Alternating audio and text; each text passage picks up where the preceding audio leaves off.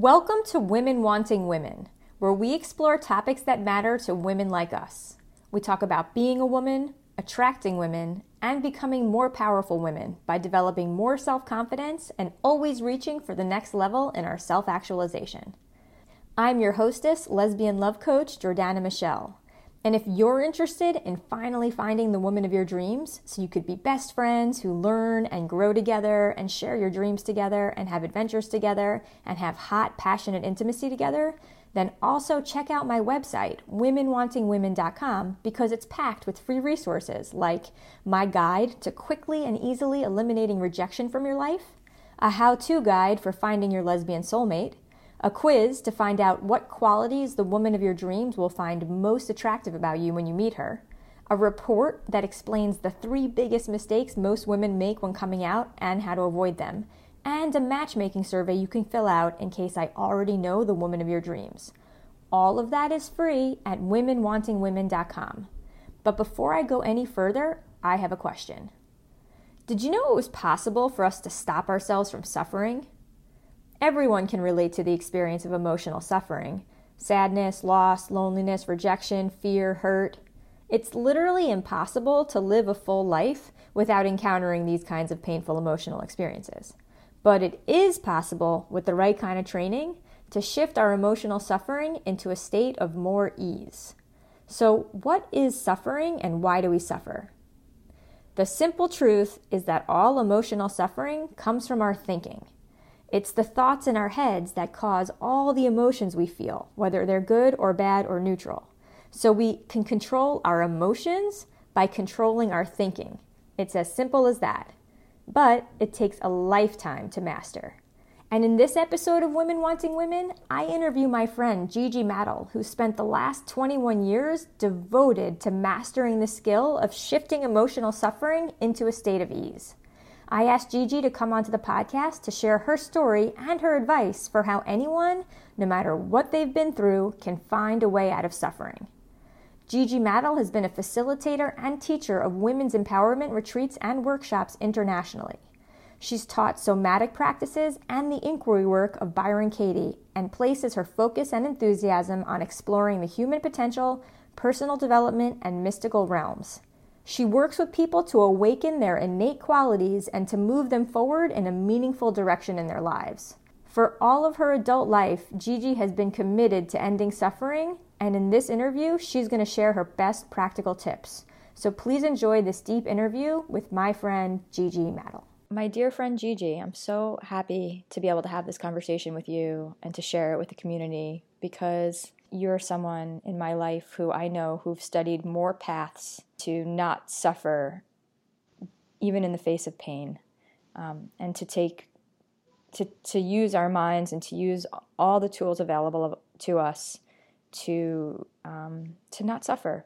And I really want to be able to ask you questions about this and to be able to share your wisdom with the listeners here because I think you have so much to offer. So I'm so grateful for you taking this time right now. Mm, thanks, Jordana. Well, it's mutual. Um, I, I am delighted that we can rift and kind of hang in this conversation. It's one of my favorite conversations, and um, and it's an honor to you know to to share in this way with you. So thank you.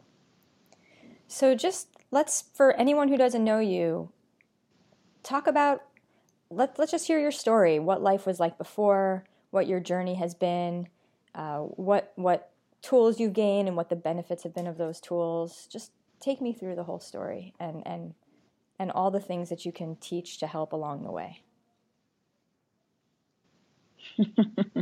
and how much time do we have? Just kidding. as much as you want to share. Do, do we do we have thirty? Do we have thirty years to break all of that out? More no, or less. You, more or less. I'll give you. I'll give you the short synopsis. um, some of my backstory, which I think is significant in my my journey, um, is that I was adopted at birth. I think that there's a very specific blueprint that's a beautiful gift with within adoption, but but part of that blueprint is this very profound sense of I don't belong and a very profound sense of I'm not wanted. um, some different modalities and teachers that I've had along the way have really worked with me on this sensation in my body of being the very existence of me is not enough. And and that's always resonated with me on the level of like the gravity of how much pain I've been in, you know, throughout my life. So so entering in, you know, with with these blueprints and and I always feel like like we've chosen what challenges we're going to take on and really grow through and learn through and undo in one's lifetime. So um, I was very sensitive as a child, able to perceive the environment around me. I I've worked a lot as an adult with women and as a facilitator of women's groups. And in my experience, I find that inherently in women, we have the gift and are the gift itself of feeling and sensing into a room. It, it, it's literally our birthright. It's what we're capable of doing without even knowing that we're doing it. So, um, oftentimes within the experience of being a woman, there is um, our innate, what we're born with, gifts as women of perceiving and sensing and feeling oftentimes become our, our biggest challenges and limitations of feeling, sensing, and, and experiencing our emotionality. So because it could be so because it could be so painful. Painful, yeah, really painful. I do think that most people can relate to that of being younger and feeling like we don't belong, especially in the LGBT community, um, and feeling not enough. Hmm. Hmm. And that's a whole other a whole other thing that you know later in life did happen when I started dating women. Uh, those particular experiences that you just named were very, very, very strong. Then it's it was like the double whammy of really not belonging. you know, um, that added on there was uh, was like exponentially painful.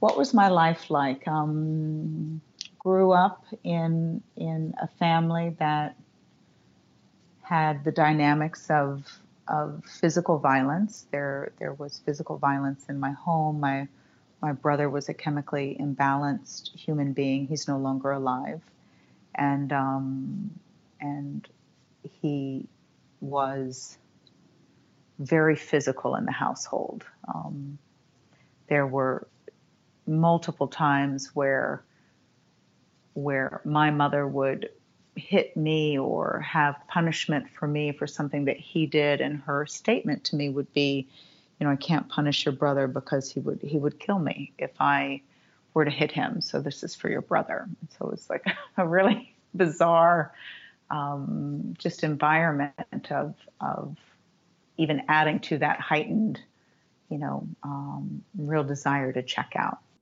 I, I started drinking very young and from this place where I am, which I'm almost 50, and I'm 21 years sober at this stage. Um, and and back then, what what connected for me was what I'm feeling that's so painful is not painful when I drink. It really became my um, elixir to not feel. It was a way that I could numb out. It was a way that I could escape uh, these these very grandiose emotional experiences that back then I just couldn't. They were too overwhelming for me, and um, so I started drinking very early. Um, I had the fortune and the misfortune on some level. I was a very successful alcoholic, so I didn't have the the ramifications that that people have. I was still successful in school, you know, successful in high school, successful in college. Like my, my drinking was allowed to go on for a really long time without having any. Um, it, it wasn't until I moved to New York that that things escalated to a degree where I, I, I needed to step into the rooms of AA. I moved to New York, uh, I think at the age of 25, 24 from from Texas. At the time, I was living in Austin, Texas. I was in a relationship with a woman at that time, and we moved to New York together. And um, very rapidly living here, which I live in New York City now uh, to this day, but the drinking and the acceleration of the nightlife here was off the charts. There was no stop. There was no ending. There were after hour parties that began at six in the morning and and I did not have the capacity to control or contain how I was using. So it it accelerated my suffering very nicely. And um, at the age of 27, it was clear to me that if I continued in the way that I was currently using, that I'd be dead soon. I, I had a, a, very active alcohol and, and drug addiction that that at that point in time I was isolated from my friends, very few people around me, still successful in my work, but and I was mm, at the time working at VH1 as a as a video editor or something like that. I'm not even sure what my job was, but whatever it was, I was successful at it. And all of that to say that that I I, I remember pulling down this tray. I, I, had a ritual that I would do. I would drink wine with my friends, and then when they would leave, and I couldn't wait for them to leave. And when they would leave, I would get out either the Jack Daniels or the tequila, and um, I always had like a gram of Coke around and I would do lines and drink heavy liquor uh, until the very, very, you know, six in the morning. And it was in that moment of pulling down the tray and seeing like this is my life. That that this this life fast forwarded goes into a grave somewhere. It, it it doesn't have a rebound. It doesn't have a you know, a, a, phoenix from the flame, like birthing into something extraordinary. It's like a moving in, in this direction has a very known outcome. And that particular evening, which I felt was poignant for me, because throughout my drinking, and I really wasn't a drug user, but I used drugs to continue drinking because I obviously get drunk to at a certain point. And I like to continue drinking. There was 10 years where I really tried to stop drinking and I, I just couldn't. I, I, wasn't able to uh, ever impact my drinking uh, until this one evening. And I'm living on the Upper West Side at the time. I'm on 85th and West End Avenue and I have a roommate and I'm in my room and and I asked for help. I didn't know who I was asking because I didn't have really a, a, religious belief system, but I was just like, I really need help in in this moment, and that whatever that call out was um, from that moment until current day, I've been able to get help through the rooms of AA and and also, you know, have have been sober for a very long time. So, all of that to say that for me, sobriety represented, it, when I look at my life experience, there was suffering and separation. And alcohol was used to not feel that suffering and separation. And when I set down the alcohol, there was a loads of other things. It wasn't just about getting sober. There was like all of these other things that then I needed to develop through and change or shift, you know? Yeah. I mean, you were covering up so much. And then once the alcohol was no longer there to cover it up, now it's time to really face the music and figure mm-hmm. out how to live without numbing and and really live with all that was underneath. And so, what did you do? Hmm. Well, I was super gentle with myself because I was an emotional wreck. And I remember thinking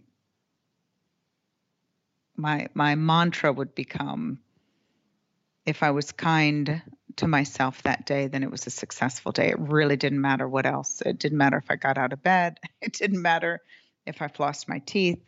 Uh, at the time, I was waiting tables. Um, and and that was my guider you know the the thing that i held as my framework of, you know, uh, was I kind today? To yourself. Mm-hmm. Yeah, just just kind in my thoughts. Was there was there some kindness that I could extend to myself? Because uh, it really, really was a. I'll say that first year of sobriety was um, monumental. You know, they they say that you emotionally are the age that you started drinking. Like you picked back up your emotional development. So I was, you know, living in a 27, 28 year old body, but had the emotional capacity of like a 15 year old. This mantra of, um, of you waking up every day and a successful day is a day where you are kind to yourself. I think that's beautiful, and I love the idea but how exactly did you do that? How does one do that? What does it mean to be kind to yourself? What are the things that you say? What are the things that you don't say? Mm-hmm. There might be people who've who've never experienced that in their life, or maybe they're experiencing it and they don't realize they're experiencing it, and they don't realize that they're being successful in that way. Mm-hmm. Maybe expanding upon that to to really explain what you mean by that. For me, what it meant is on my mirror. I had this mirror in my bedroom, and I would put up there were a few things. I was very suicidal before I got into the rooms. And I made a pact with myself, an agreement with myself that it would be fine to kill myself, but I could not do it drunk. That if I was going to take that step and, and, and exit this life, that I needed to first try life sober. And if I was still in that much pain while I was sober, then you know we could i could revisit the discussion. I could have a, a new negotiation with myself. And so on my mirror when i would sit down in my room it would state that if i woke up this morning then i'm meant to be here.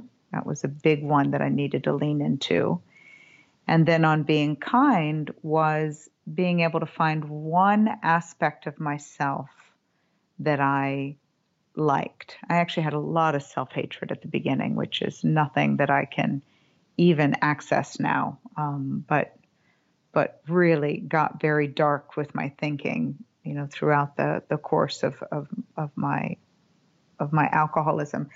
And so so on being kind, it was clear to me though if if if my thoughts were unkind, you know, if there was a judgment, if there was a criticism, and I would say, you know, thank you, but I'd move it off to the side and I'd find something as though you would extend it to a small child or as though you would extend it to an animal.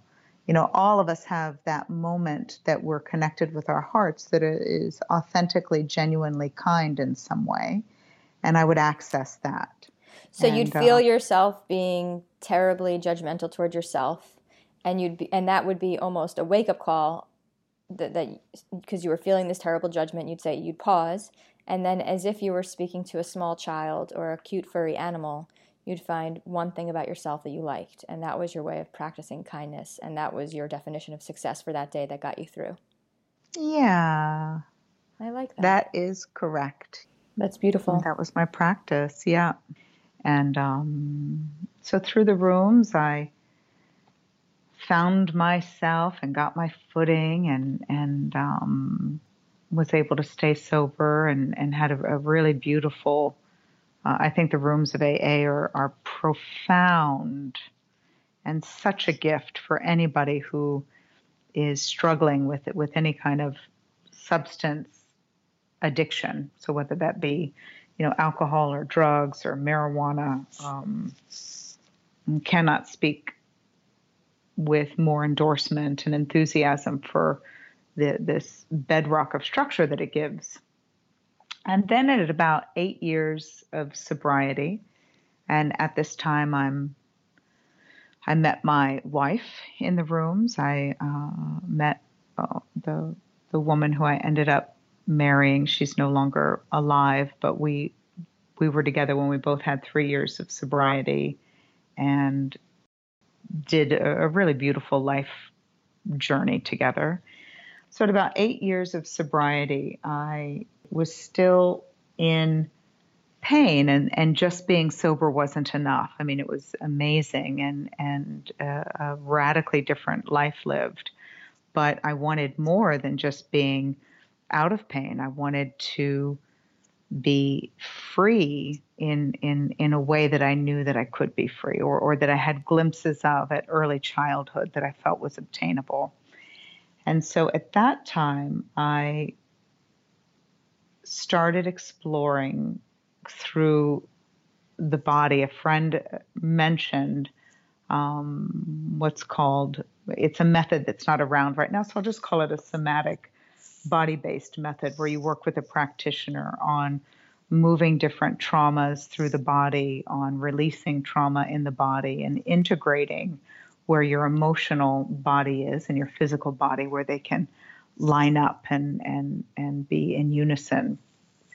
So at that time, I flew to LA. I worked with a practitioner and really, really found I connected to aspects of myself that I'd never touched before. And it was as though I was experiencing home for the first time. And that home being a place of ease in my own body, a place of, of grace. I use that word a lot grace as you're just well. It doesn't matter what's occurring. You're you're you're beautifully landed in a place that is home. And I was so taken by what that method was and what it gave me that I actually oriented my life. Uh, at the time, I was a real estate broker in New York City. I still am, by the way, but back then, this is like 2008. I wanted to really dive into like what that experience gave me. I wanted to I felt like that was an answer to something so profound in my own development that if I could land that, if I could control that, if I could claim that state being, if I, as Gigi, was able to access that state at any time, then I'd always be home. Then I'd always be well. Then I'd always be at ease. Then I'd always be in in a, a place where my emotional state or state of being was pleasurable and and I decided to dive into that as a study. I actually moved to Europe at the time and and lived in multiple countries and studied the body of work and became a practitioner of it and so let's pause then. What are some things we can access to be at home in our body, have ease in our body at any time? Well, great question.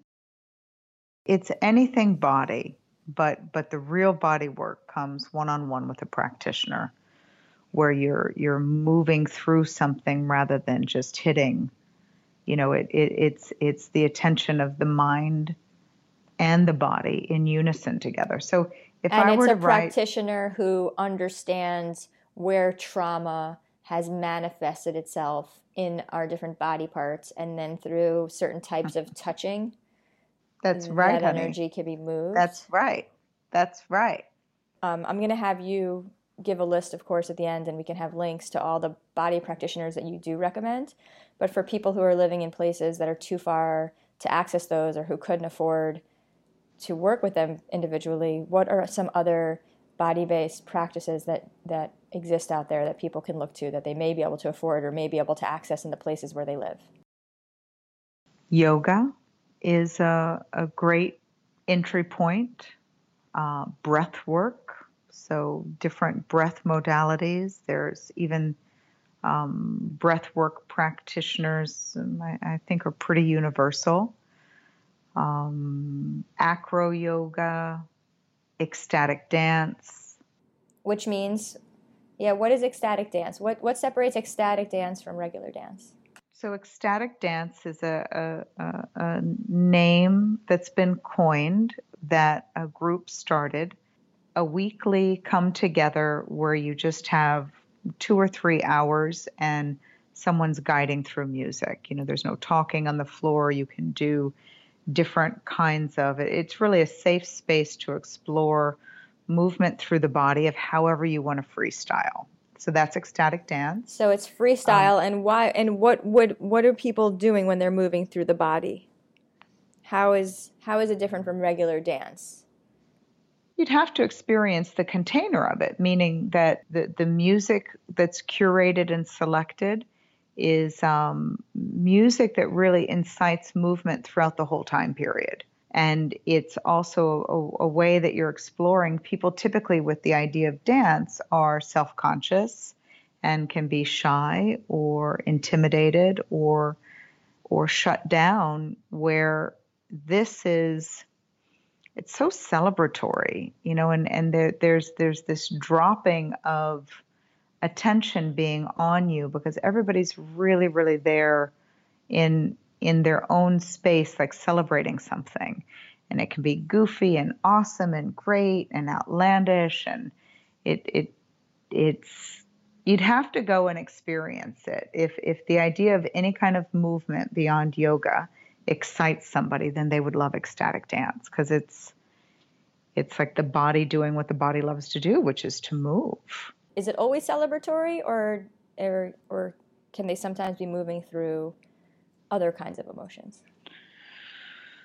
Well, therein lies the you know the human conundrum. What do you label as celebratory? Some of my most celebrated moments have been my most deepest grief-stricken painful moments. So it, it's both sides of the coin. It's ecstatic joy and it's ecstatic pain it's the full spectrum.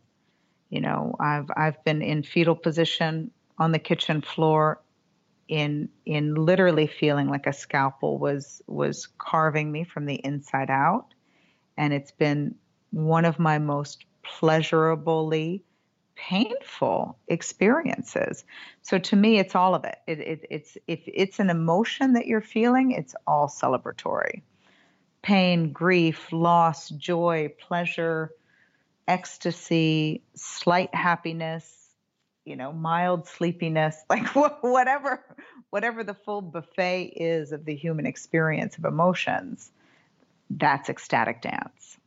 So for any anyone listening that doesn't have ecstatic dance in their communities, my suggestion and invitation would be to find two to three pieces of music that you really like, that you really connect to, that you enjoy moving to, and without anybody else in the room, or you can have people join you, but you put on those three songs and you allow yourself to just move close your eyes and and move literally as though nobody was watching you and that you had nothing it's just you with you exploring the music, exploring the movement and and breathing simultaneously. And um, that is a great place to start to land in your body and to shift a mood and to change uh, a, current moment into something else. We, we, everybody has accessible, you know, their own bodies. Even in solitary confinement, you could stand up, eyes closed, and allow yourself to experience the space through movement and breath. So, when we speak about what are practices that are tangible that people could do, um, would be any kind of movement practice associated with dance or qigong or tai chi. Um, I'm not as familiar with those, but I've seen them done. I've watched them in the park. It's not part of my practice, but they're they're beautiful movement practices.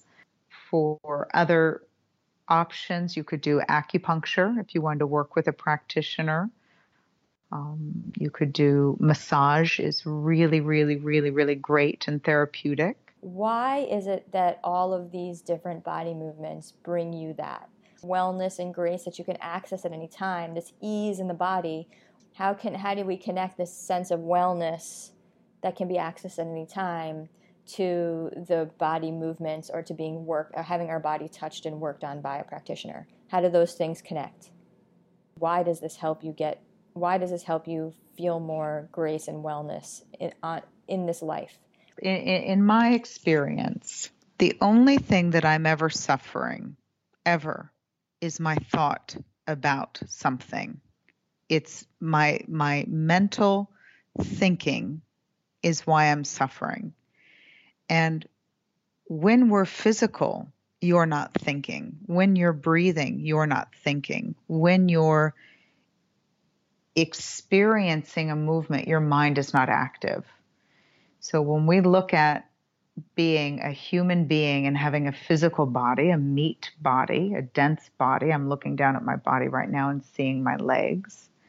And I have an emotional body that is that is housed within my physical body. I have an intellectual, mental body that's housed within my physical body.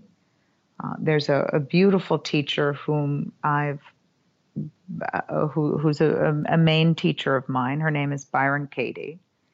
And one of the things that she guides is that thought precedes everything, which is in my experience of how it works. I can't have an emotional response to something if I wasn't first thinking something. If I'm sitting here looking out of the window, I'm looking right now at, at Lincoln Center. I'm sitting in New York City. Outside my window is Lincoln Center. Before I have a thought of Lincoln Center, I can't have an emotional reaction. So if I think Lincoln Center, I might have an association of, oh, I love it. Oh, I hate it. Oh, it's a shitty building. Oh, it's a great building there, there's a thought that precedes, and then I have an emotion. And when I have an emotion, I have a physical sensation, and then I have an experience. So if you're asking, why be physical? I can guarantee if someone is a human being and they're suffering something, then they're thinking a belief, they're thinking a certain mind construct that is giving them either a joyful experience or a painful experience. And if I'm in a painful experience and I'm aware that I'm in a painful experience and I want to change that, if I stand up and am physical, if I stand up and do kickboxing, if I stand up and do yoga, mm, oftentimes my mind can still be active in yoga, but if I stand up and and move and do sound and breathe and and and am engaging my physical body in a certain way, I can short circuit that thought. I can short circuit that experience and have it move into a different experience in that moment. When I first came back from Europe, I'm going to throw this in here because I thought it was hilarious. I looked at a fire code that was up on the wall, and I just spent three years studying specific things, right? And this fire code said if you're on fire, stop, drop, and roll. And I thought, that's the answer. that's the answer to getting out of any difficult moment. It doesn't have to be that you're on fire, but even that is a great metaphor. If you're on fire and in a lot of pain, stop what you're doing, drop on the floor, roll around, and stand up. You're going to be in a different experience on the other side of that of that actionable. You know, if you're having a shitty emotion that you want to get out of. If you stopped, dropped, rolled around on the floor, laughed, and then stood back up, you'd have a different experience. So, whenever we're suffering, that's an emotional pain. and it's thinking that precedes all, everything. Everything. Because it's the thought that then leads to an emotion, which is a physical sensation and experience. And so, body movement is a great way out of it. And you mentioned Byron Katie, which is also a way of undoing the thinking, which is another thing I know you studied very deeply. Is that correct? Mm-hmm. Is this the right time to get into that? Can or? you can you go get, follow me here on this? Let's see if let's see if we can do this. Can you find for me, Jordana? Yes. The last time that you had an uncomfortable experience. When's when's the last moment that you were in a mood, or you had a judgment, or it was just a bad day? Can can you pinpoint one moment that's been recent that was just kind of crunchy that you it wasn't what you would choose to experience? Yes, yesterday. Now go forward 5 minutes. Okay. 5 minutes before that and what was your experience? I was just working. And you weren't having a crunchy experience, correct? Not yet.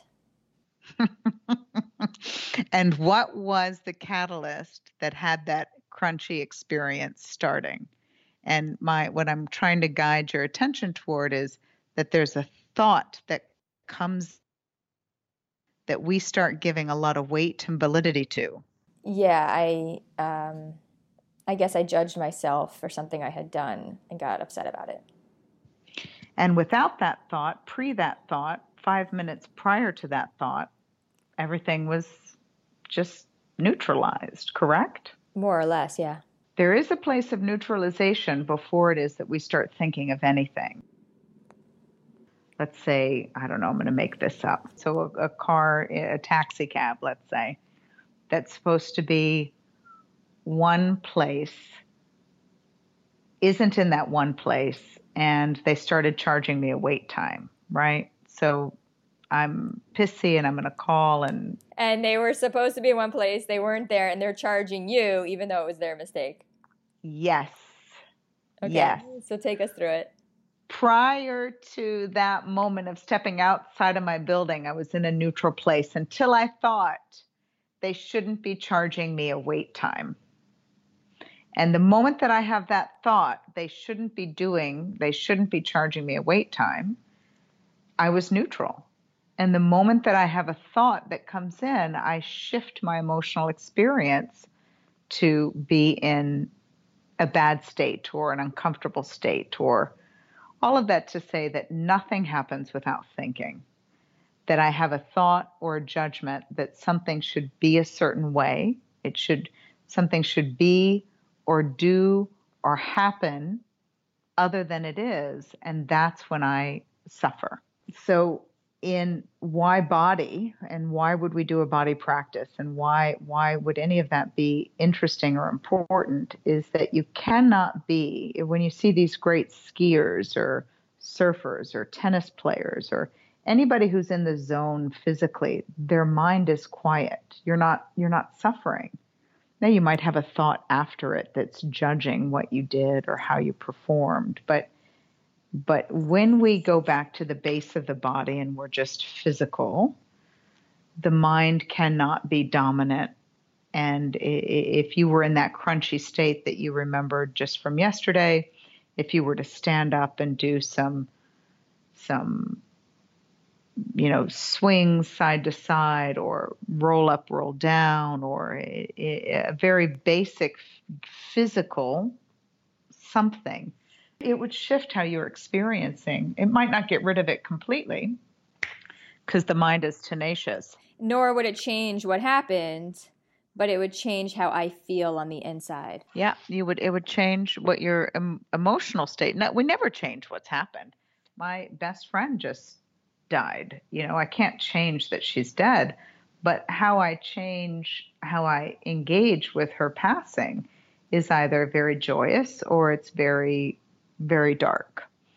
You know, I can't change that my dog needs some kind of spinal something done, but I can change how I react to that. I can change how I experience, you know, glass half empty or half full. And and if you have the capacity to hang out on the half full side, then it can be fun and silly and and and not as monumentally painful as if it's on the half empty side. So let's really dive there because you, your best friend just died, and you said that could either be painful or it could be joyous. I'd really love for you to explain how it could be joyous and, and how that can be celebratory. I don't know that that's so obvious to everyone. So I totally am. I think it's it's it's clear that we can stop the thought and we could stop the suffering by moving and getting into our body, so that therefore the thought isn't there anymore. Um, but then how do we go from that to actually there being joyous experience? Well, it's a great question. And you know, there's this saying that a tree that you experience that is high, a, a, tree's height, right? So if I'm looking at a tree right now, it's extending up into the sky that its root system into the ground is as deep as it is high up into the sky. And so, what you just asked in how can I do what is a level of mastery, really, of a state of being, I, I would want to leave everybody with that we're always in a place of refining and and doing and and achieving. Like there's never going to be a place in in my life that I've just accomplished it and I've arrived. Like I'm always deepening or expanding or going toward because what what you're asking is not you know it's it's 20 years into this that I've been that I've been doing it. And what I've what I've noticed is that that that it is achievable but it's not going to be achievable on on the first go I, I just I mean for for me to sit in a place where being the caregiver and part of a community for Rhea's terminal cancer her actual death, being bedside with her when she died. Like I could have never reached those heights that I reached in in having uh, and in really finding a grace and a celebration um, without putting in. You know, it's not the McDonald's fast food moment there. It was everything that I did as a foundational to to get there, and and a lot of that was just basic undoing of my own suffering. So if I were to say, if somebody came to me right now and my life depended on saying to them, what are my what are my biggest takeaways of how one could really shift something in their lives that they wanted to change? I would say that addressing your your physical body to get you in your body which quiets your mind out of any of the modalities that we mentioned yoga acupuncture tai chi qigong core energetics uh, emotional release systems um, uh, that you know it, it, the working with a practitioner that would do some somatic practices which we can give links on to the people who are listening for later like physical body of coming home because you need to be home in order to integrate and digest these different emotions and, and thought processes that are happening. So, on a physical level, tending to the physical body, and on an intellectual level, Byron Katie's work has been a profound game changer for me. Um, she has free stuff all over YouTube that is a great entryway to starting to undo the mind, where the mind is is is keeping you locked in a way of thinking that's painful. But let's dive for a second deep into Byron Katie because I think you're someone who studied her pretty deeply. Okay. And when you say Byron Katie, um, and it, we're coming back to the idea that it's the thought that is preceding all the emotion and remembering that five minutes before we had the thought, we weren't having that emotional reaction. So recognizing that it's not the thing that's happening, but our thoughts about it that's really causing the suffering. Is that correct? Yeah, that that that nothing is ever occurring. Nothing is ever occurring except the story that we're laying on it, except the judgment and contrast that we're laying on it. When you say something is bad, you're going to have the experience that it's bad. And when you say that something is good, you're going to have the experience that something is good. And it's as simple, but not easy. It's as simple as shifting what you're naming and claiming something to be. You change the story of it and you change your experience a thousand percent of the time. You reframe, you recognitize, and and and you you when you when you relabel the power of the word if you're naming it to be something that will be your experience of it and when you change it so byron katie's work is four questions and a turnaround which are is it true? First just even giving space for for what you so strongly believe that that should not be happening. Is it true? Can you absolutely know that it's true? How did you react when you believed the thought and who would you be without the thought? And then taking whatever that thought is and turning it around to its opposite, turning it around to the other, and turning it around to yourself. That's the baseline premise of her work.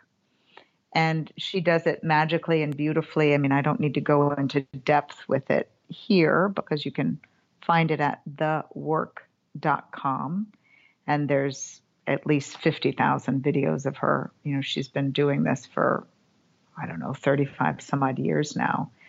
But when I can take the, the if, if I were to say what is Byron Katie's work, it's coming back to the base of I have a glass that's half full. And do I perceive it to be half full or half empty? And Byron Katie's work gets you to, to see that it's half full. And anytime we're having a negative experience, underneath it, there is a thought and a judgment that something is bad, and, and that's what's making us suffer. And we can ask ourselves, yeah, really or, or that, and you can even say, you can even say, you know, bad is one way to say it, or you could also say that that there is a thought that something that's occurring shouldn't be occurring. Like if it's raining in Berlin and you think it shouldn't be raining, and you're suffering that it's raining, and it rains all the time in Berlin. Or that someone has died and she shouldn't have died, or someone has hurt us who shouldn't have hurt us. That's right. Um, and and that causes so much suffering. But but the pain is is in the past. The thing that happened is in the past. What's making us suffer now is not the thing that happened. It's our thought about what happened and our choosing to think about what happens, our focus on what happened, and the, the judgment that we're giving to the thought about what happened. Brilliant, absolute, and right on the money. And you have, your journey has been more than a 20 year journey towards finding a way to stop our suffering, but but just for the sake of really helping people who want to get started it's the sense of moving the physical body to get to make the thought stop. And then also to, to look head on at this thought and realize that we're the one creating the thought and labeling it and judging it. And or the thought itself is a, is a label and the thought itself is a judgment and the thought itself isn't serving us and is creating the suffering that we're feeling. And those being the two greatest i don't know paths towards towards peace if I had to sum up everything we've talked about, is that how am I doing? You're doing beautifully. well, I, I always am precautionary when it will feel too too mental or cognitive or wordy. Uh, yes to what you shared, and I would state it like this: If someone is suffering, to first know that there are numerous ways and resources genuinely, wholeheartedly, and fully to have a different experience in life. There is an end to suffering. And each of us find different teachers and modalities that speak to us. I, I, I'll come back to this. I said this earlier, but I do believe that we're never, ever without the guidance from ultimately it's our higher selves. Ultimately it's like i'm never not with what i need. It might not just look at it might not look like uh, how i think it should look like though. Like like you i like how you said there is an end to suffering. I think that's such a powerful thing for people to know. It, it, it and and i can guarantee that anything that somebody is going through in this life experience as a human being, there's a way out of what you're suffering about that experience. And the ways that I've personally found coming through, you know, very heightened states of, of pain was working with Byron Katie's work, really having that be as an automatic process now with how I with with how I experience life and working through the body with a practitioner in some modality where somebody can really guide you into being in your physical body in a way where you are calm, quiet, confident, clear, and literally at peace and ease at home. And so, what are the benefits that you have, have experienced now from having done all this? What has life been like since you've discovered these tools and resources and since you've taken this journey? So, I often sit in that contrast, and, and the contrast is a lot of gratitude because I remember when I wasn't here. Like I can, I, I, it's still very clear to me of what life used to be like and where I sit now as as a woman, as a human being. I used to only mistrust people. I used to have very, very uh, like like a level of mistrust of of other people was extremely high for me.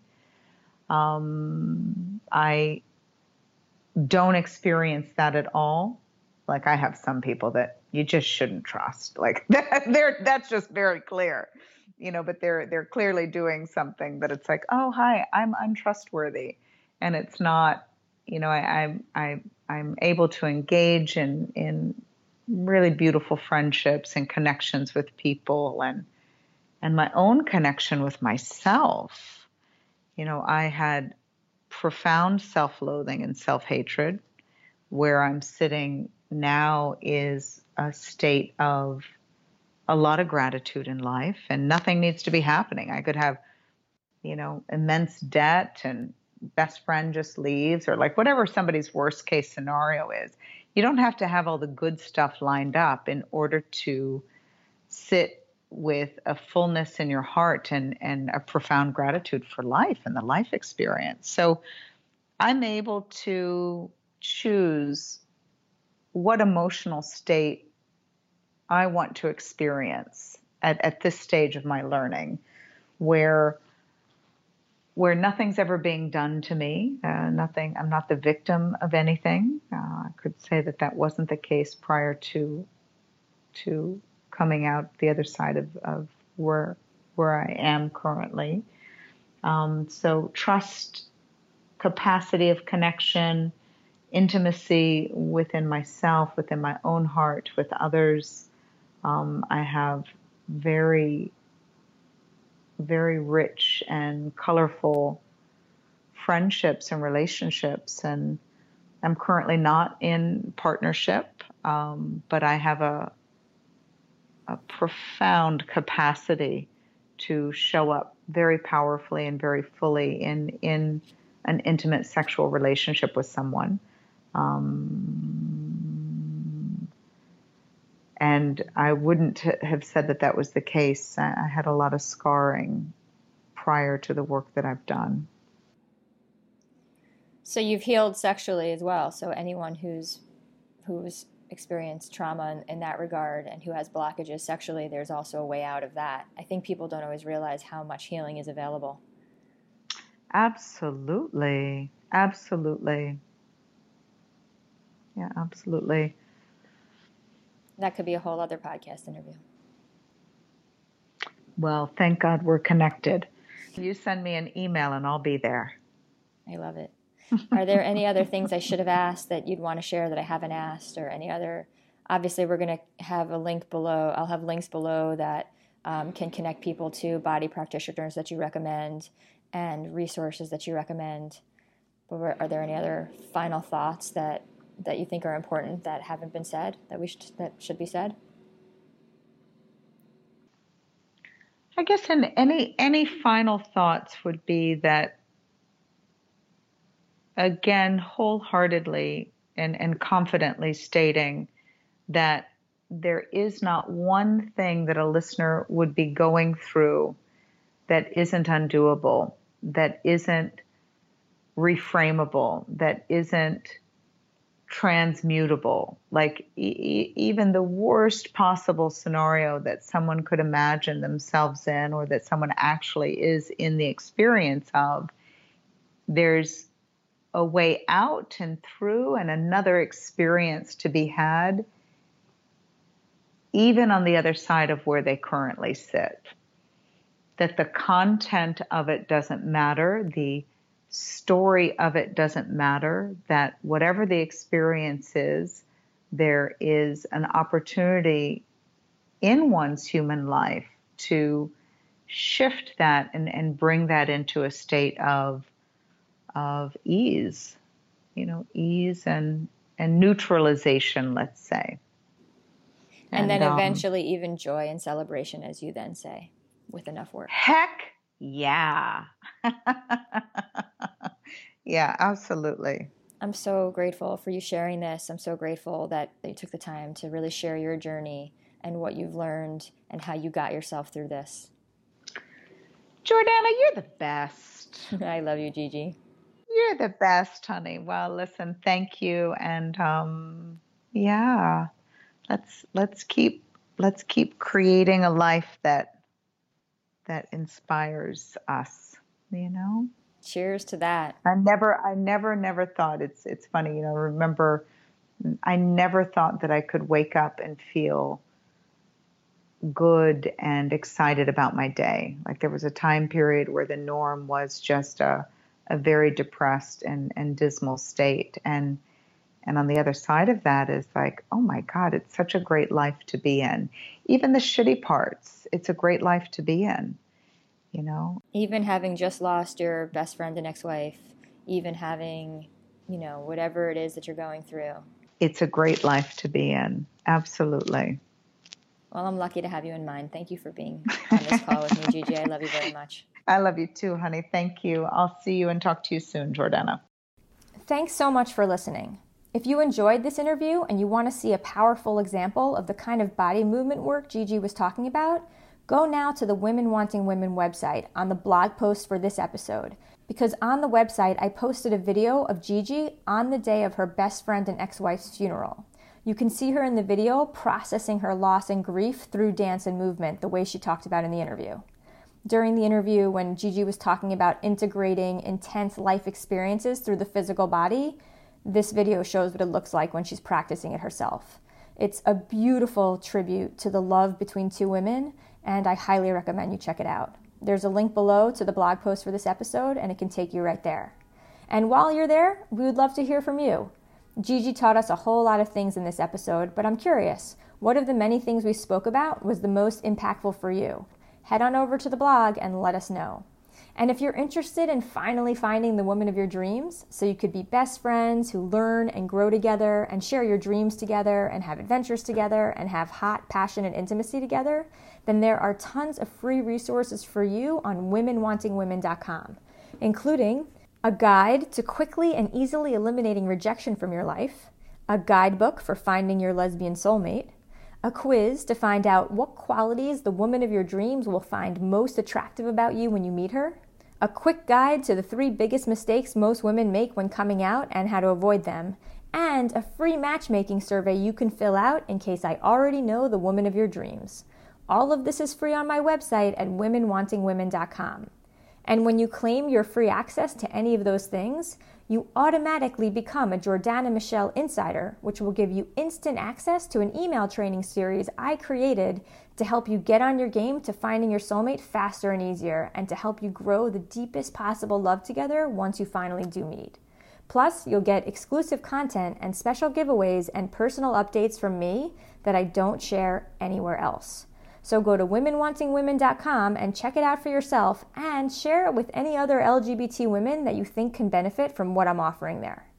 Until next time, don't forget that hot lesbians are everywhere, that love is real, and that the woman of your dreams is on her way into your life in perfect timing.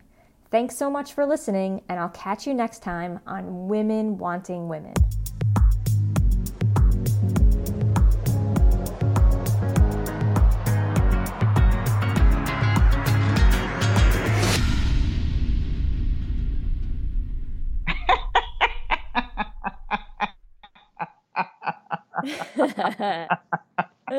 ah!